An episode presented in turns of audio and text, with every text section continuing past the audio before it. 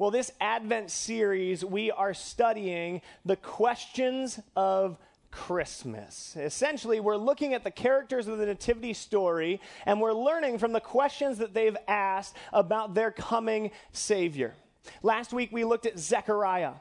And we looked at his doubt as he asked the angel of the Lord, How can I be sure that what you are saying will really happen? We were challenged as we looked at our own lives and realized that, that far too often we don't have faith, like Kelly was talking about. Far too often we just pursue that which we can be sure of. This week we're going to be looking at the life of Mary. Now, Mary is a character in the Nativity story that all of us are familiar with. We have heard sermon after sermon on Mary. We know all of the facts about Mary. We know that she was probably just a teenage girl.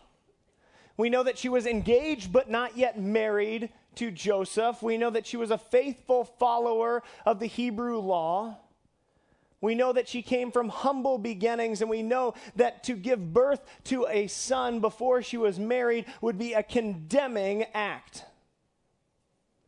And if I'm entirely honest, it's a story that I like to hear and I like to listen to, but have rarely felt convicted by, one that I have rarely related to. And I find that anytime I study a story that I haven't been convicted by in Scripture, sure enough, God challenges me. So let's take a peek at this narrative found in Luke chapter 1. In the sixth month of Elizabeth's pregnancy, God sent the angel Gabriel to Nazareth, a town in Galilee, to a virgin pledged to be married to a man named Joseph, a descendant of David. The virgin's name was Mary. The angel went to her and said, Greetings, you who are highly favored, the Lord is with you. Mary was greatly troubled at his words and wondered what kind of greeting this might be. But the angel said to her, Do not be afraid, Mary, for you have found favor with God. You will conceive and give birth to a son, and you are to call him Jesus. He will be great and will be called the Son of the Most High. The Lord God will give him the throne of his father David, and he will reign over Jacob's descendants forever. His kingdom will never end. How will this be? Mary asked since I am a virgin. The angel answered, The Holy Spirit will come down on you, and the power of the Most High will overshadow you. So the Holy One to be born will be called the Son of God. Even Elizabeth, your relative, is going to have a child in her old age, and she, who was said to be unable to conceive, is in her sixth month. For no word from God will ever fail. I am the Lord's servant. Mary answered, May your word to me be fulfilled. Then the angel left her. This story is difficult to dive into. I'm going to go out on a limb here and say that none of us have ever had an encounter with the Most High angel Gabriel. We've never been told that we would give birth to the Savior of the world. And so, while it is a nice foundation and a good setup for this incredible story of Christmas, it's one that we can feel comfortable just patting our backs on and just listening to. You see, Gabriel is kind of the primary character in this story. He talks a lot, and Mary is rather quiet, but I have found that the framework of Mary's response to the voice of the angel Gabriel may be helpful in allowing you and I to engage on a more regular basis with the word of the Lord in our life. While it is unlikely that we've heard from an angel, I can guarantee that each and every one of us has heard from God in our life. The problem is is that if you are like me, rarely do you recognize it as the voice of God, and oftentimes you prefer to simply ignore it. So let's take a look at Mary's response throughout this scripture. In verse 28, the angel went to her and said, Greetings, you who are highly favored, the Lord is with you. At this point, the angel has said nothing to which Mary might want to argue with, nothing that might make Mary uncomfortable. He hasn't challenged Mary, he hasn't shared with her that she would have this son that would cause her great strife. At this point, all he has done is praised Mary. Anytime that I'm in a situation with someone that I look up to, a, a, boss or a supervisor, and all they're doing is praising me, I kind of puff out my chest. I grow a couple inches. But Mary doesn't. Instead, Mary was greatly troubled at his words and wondered what kind of greeting this might be. Try to wrap our minds around that. The angel of the Lord has come and spoken to you and shared with you that he is speaking to you because you are greatly favored by the creator of the universe. That he has chosen to speak with you because of your faith, because you stand out from the rest of the crowd. Why would you be troubled? Why would this cause you to have a restless heart? Why would this suddenly toss you into the throes of discomfort and anxiety? It seems strange until we reflect on other characters of Scripture. And we realize that almost every time God engages with his human followers, it is met by a level of discomfort. Adam and Eve met with God in the garden, and it says they are filled with shame, and so they cover themselves. Moses stands before the burning bush, not sure of what he is looking at and afraid. Abraham and Sarai laugh uncomfortably as God shares his plan for them. The apostle Paul is struck blind in the street when he engages the word of the Lord. You see, it's not always the case, but often when God speaks, it causes discomfort. It causes a restless heart. Our culture would tell us that at all costs we should run from discomfort. We are to pursue the things that make us comfortable happiness, wealth, success, notoriety, power, things. And so when we think about this concept of discomfort, we flee from it. But if God speaks to us in discomfort, that means that more often than not, we also flee from His call in our life. As I think personally, I don't have to go far back to recognize a time that I felt uncomfortable that I deeply believe was God speaking to me. About a year ago, we were planning our big Take Root campaign as a staff, and we were sitting around a table discussing all the incredible benefits that we would have and how our ministries would flourish. And I was so excited and so thankful that we had a congregation of people that were willing to sacrifice at that level. And I was so thankful that I worked here because that meant that I didn't have to. right? I justify, well, I, I spend so much time here. Surely that's sacrifice enough. But the second that thought passed through my mind, I noticed that I started to feel restless. And that discomfort built over the next year until just a few weeks ago, I was sitting in the tent with some other leaders, and Dan was sharing about how sometimes sacrificial living caused the leaders to step first. And that struck in my heart, recognizing that the reason I was uncomfortable, the reason that I was restless was because God was calling me to act. God was challenging me to move. And, and, it's not always that discomfort equals the voice of God. There are going to be things that make you uncomfortable that are not God speaking to you. And so I think it's important to look at what Mary does in response to her discomfort to help model what we should do. Mary listens. It would have been very easy at that point with the angel of the Lord appearing to Mary in the garden this shocking image to simply run. Obviously, it made her uncomfortable. Obviously, it was something she had never seen before. Obviously, it struck fear in her, and so the natural response would have been to run. But instead, after recognizing that she was uncomfortable, she listened. She listened. Verse 30 But the angel said to her, Do not be afraid. Mary, you have found favor with God.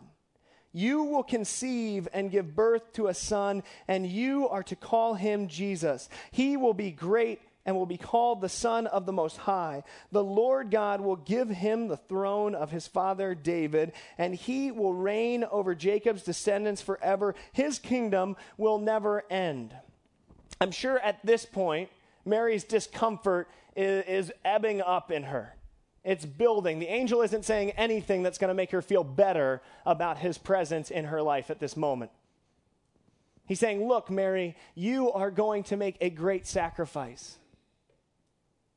You are going to become pregnant, even though you know that you have not been with your fiance Joseph. Even though your culture will shame you, even though it could potentially mean that your marriage will fall apart, even though you may be stoned, beaten, and killed for following me. I can't imagine Mary was feeling any better at this point. She says, How will this be since I am a virgin? And at first, this seems very similar to Zechariah's question from last week. How can I be sure of this? A question filled with doubt. But as we study it more, we recognize that Mary doesn't say, How can this be? She doesn't say, How can I make sure that I'll be okay and that I won't be stoned and that I won't be divorced? She says, How will this be? She simply asks for clarity. And when we ask questions that desire clarity, they are oftentimes met with a cheerful response. My wife and I really like watching the show Shark Tank. And almost every episode, there is this one business that is really exciting, and all of the investors want to dive in. They all want a piece of the pie. And typically, what happens is they look at the entrepreneur before them and they ask a thoughtful question, seeking more information about the business model that's being presented. And every single time, the entrepreneurs lunge at the chance to respond. They say, I am so glad that you asked that. Why? Because this question of clarity allows them to dive deeper into the thing that they are most passionate about. This question asking for clarity points to the fact that the investors are excited and desiring to be a part of this. And so when Mary asks for clarity, she is admitting that God will will be done and that she wants to be a part of it. She just wants to know better how she can do that. Our culture would instead tell us to ignore the angel at this point. We've heard the challenge, we don't really like it. It makes us uncomfortable. And instead of asking for clarity, let's just pretend it's not there. We do this all the time. Just this past week, my wife and I were looking for a rug for our newly finished basement. And so we went out to the store and we purchased one that we really liked and had the right colors, the right scheme, the right style. And we brought it home and we laid it out, and it was just a little bit too small. So we called the company, and after hours of time talking to customer service representatives, we found that indeed they could produce for us a rug a little bit larger, but essentially the same one. So we ordered it, and it came to our house, and, and we, um, we, we called a couple friends to come over to help us with the rug, and we moved all the furniture out of the room. We laid down the pad. We, we carefully placed it exactly where it should go. We put the furniture back on, and we stepped back to look at it and I thought, hmm, that seems like the wrong color. And my wife Brittany said, What do you mean? And I said, I don't think that's the rug that we ordered. And she sat there and she realized that, sure enough, this was the wrong rug. It wasn't the right color. It didn't match anything else in the room. It didn't add to the room. In fact, it took away from the room. It wasn't the style we wanted. It just was wrong. We did not like it at all. But as I thought more about it, I realized that the consequences of not liking this rug meant a whole lot of inconvenience for me.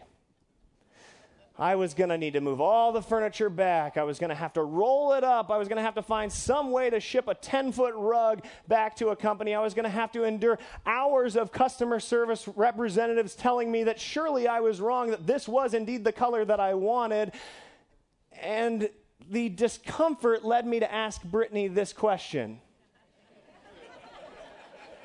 Are you sure you don't like it? Maybe this wasn't the one that we wanted, but it's pretty good, right? It's close enough. You see, we try to ignore discomfort, we try to avoid it.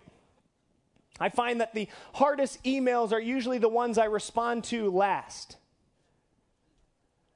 I find that when there is tension in a friendship or between me and a family member, it is far easier to pretend that tension isn't there and just carry on with the holiday festivities than it is to dive into a conversation that might bring healing to that situation.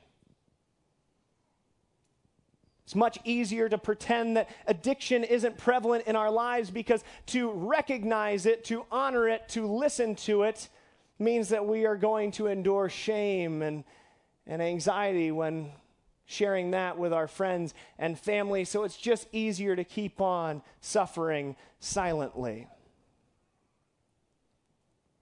When there's trouble with our family and we're breaking apart, oftentimes we throw ourselves into our work or into our hobbies, hoping that if we simply ignore what's going on at home, it'll just fix itself. But you see, when we do this, we don't find that redemption. And if discomfort accompanies the voice of God, when we ignore that discomfort, we are also ignoring the voice of God, and we're going to find that we will become numb to His word in our life. Instead, we need to engage like Mary does. Too often I have said, I wish God would speak to me the way that he spoke to Mary. I wish that I could hear God's voice in my life.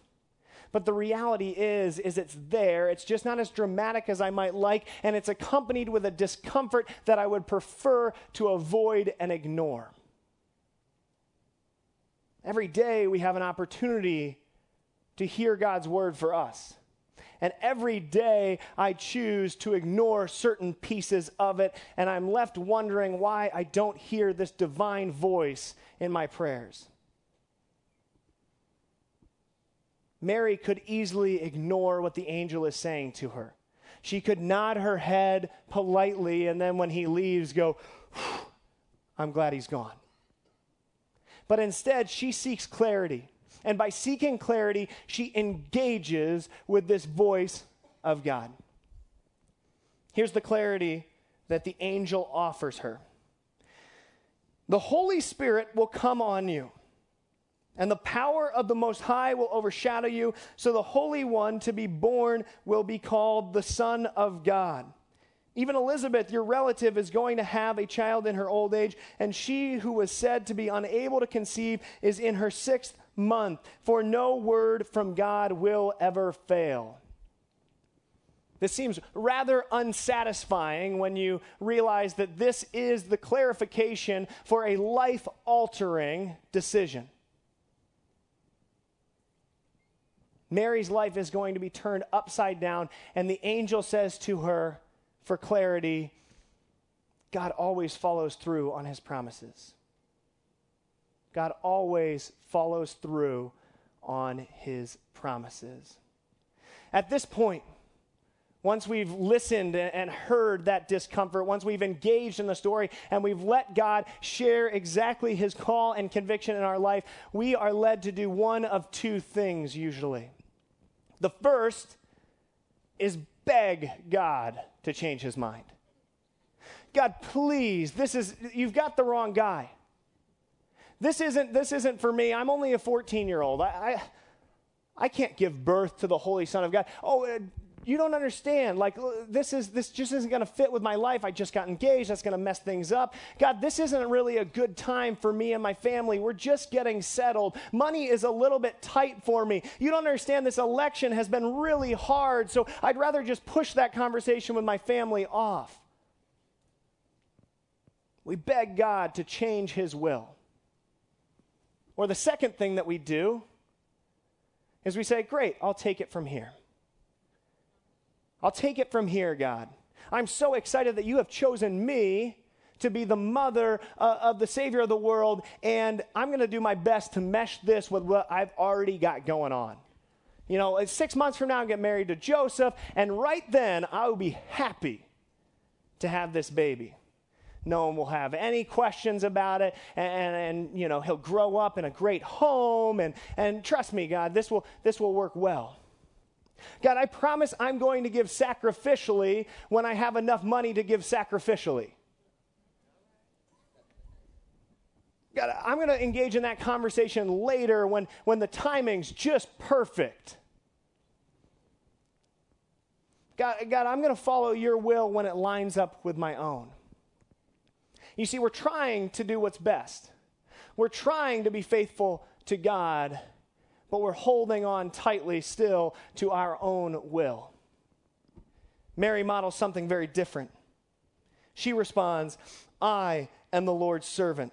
May your word to me be fulfilled. No argument, no ignoring, no taking over. Instead, complete and utter surrender. You see, Mary's responses here offer us a framework to how we might engage with God's word.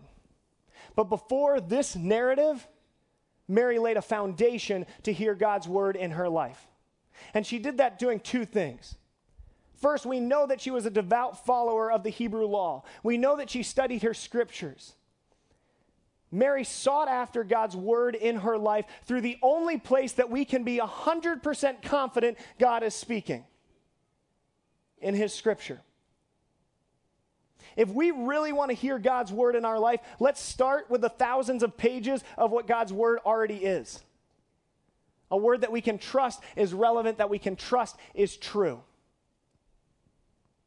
And once we've done that, we'll start to find ourselves more sensitive to how God might be speaking to us outside of Scripture. If we read Scripture with, with a heart hoping to be challenged, hoping to be uncomfortable, we'll find that His Word is much more active in our life. And then once we do that, we need to begin to pray in such a way that we allow the space to hear God's response when we ask for clarity.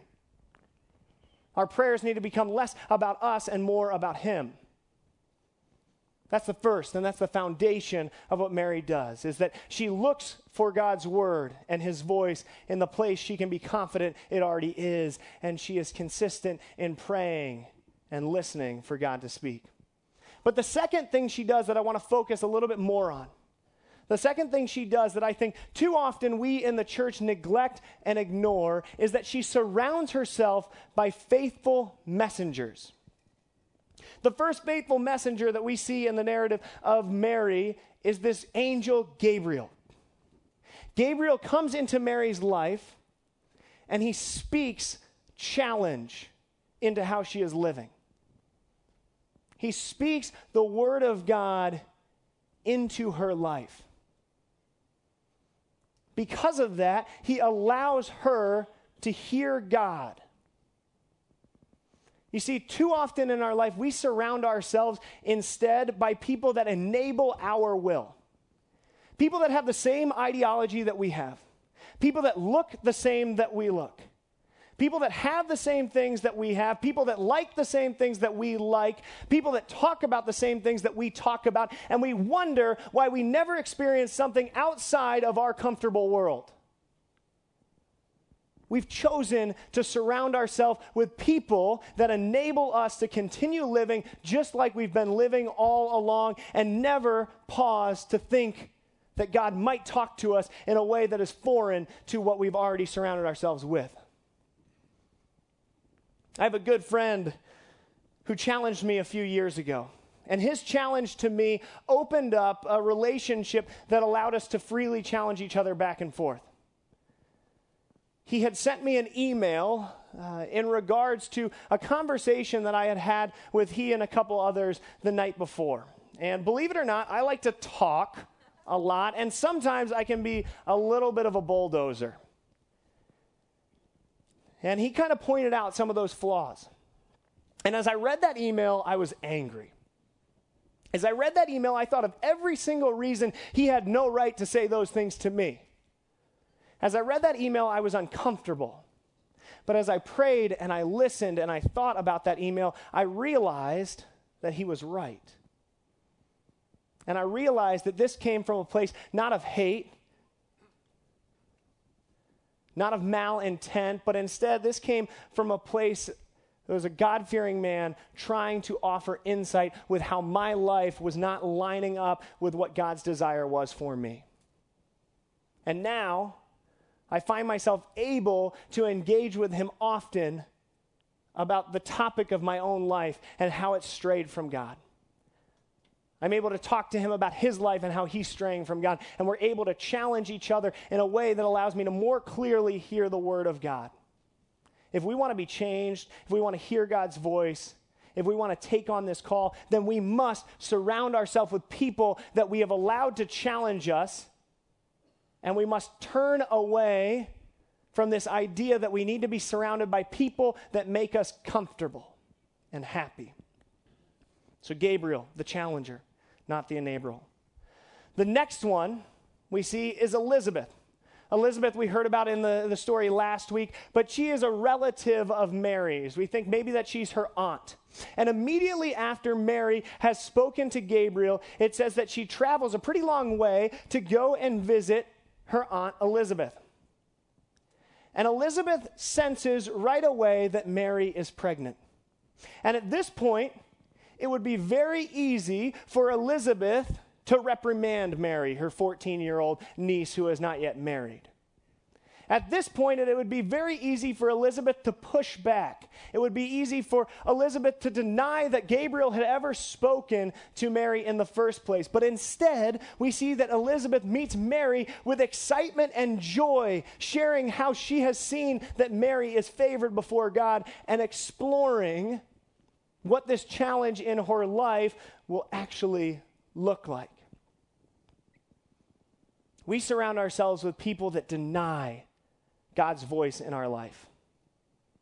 I can't tell you how many times I've been in conversations with other Christians, and one person says, You know, I've felt really convicted about this in my life. I feel really convicted about how I've been spending my money lately. I feel really convicted about how I treated this person. I feel really convicted about my attitude towards work. And the response of these God fearing people around them is, oh, don't worry. Everyone has that, everyone does that. In short, they deny that God is speaking at all. If we want to hear God's voice, we need to stop surrounding ourselves with people that simply deny God's word because it makes them uncomfortable. And we need to stop being people that deny God's word in the life of others because that might mean that we have to change too. God's word is going to be uncomfortable. There are going to be times that we're challenged, and we need to explore that rather than deny it.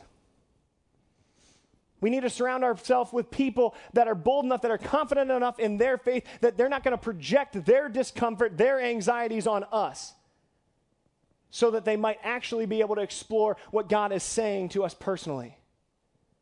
Never reprimand somebody or deny someone, then they say that God has challenged me, God has convicted me. That's putting your will before God's.